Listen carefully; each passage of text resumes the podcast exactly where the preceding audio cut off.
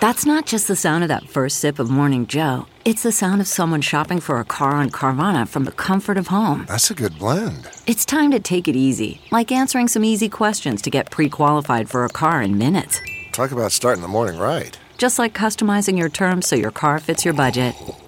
Mm-mm-mm. Visit Carvana.com or download the app to experience car shopping the way it should be convenient, comfortable.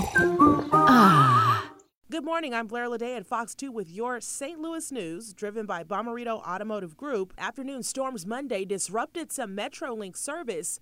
A tree fell on the tracks, causing a power outage. Red line service between Lambert Airport and the Wellston station was switched to shuttle bus service. Metrolink did restore train service from the North Hanley station to Lambert. Those storms also flooded the facilities of the charity group Food Outreach. Their roof was being replaced. Water damaged their grocery center and kitchen.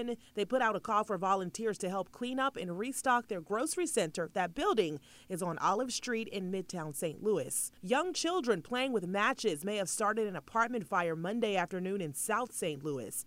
That fire started at around 2:30 on Keokuk Street near South Compton Avenue. Firefighters say the fire started in the children's bedroom. Their father was asleep at the time. Fortunately, mom returned home in time to wake the father who rescued the children.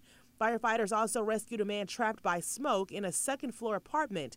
No one was injured. From the Fox 2 Weather Department, expect sunshine and a few clouds out of the door this morning with a slight chance for a pop up storm through 9 a.m.